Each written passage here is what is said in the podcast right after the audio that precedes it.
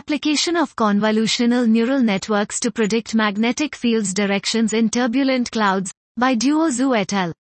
We adopt the deep learning method CASI 3D, convolutional approach to structure identification 3D, to infer the orientation of magnetic fields in sub-transalfvénic turbulent clouds from molecular line emission. We carry out magnetohydrodynamic simulations with different magnetic field strengths and use these to generate synthetic observations.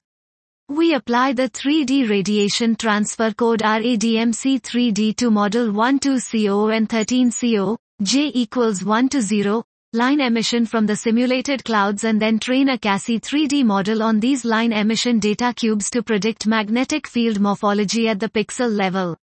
The trained CASI 3D model is able to infer magnetic field directions with low error. This was application of convolutional neural networks to predict magnetic fields directions in turbulent clouds by Duo Xu et al.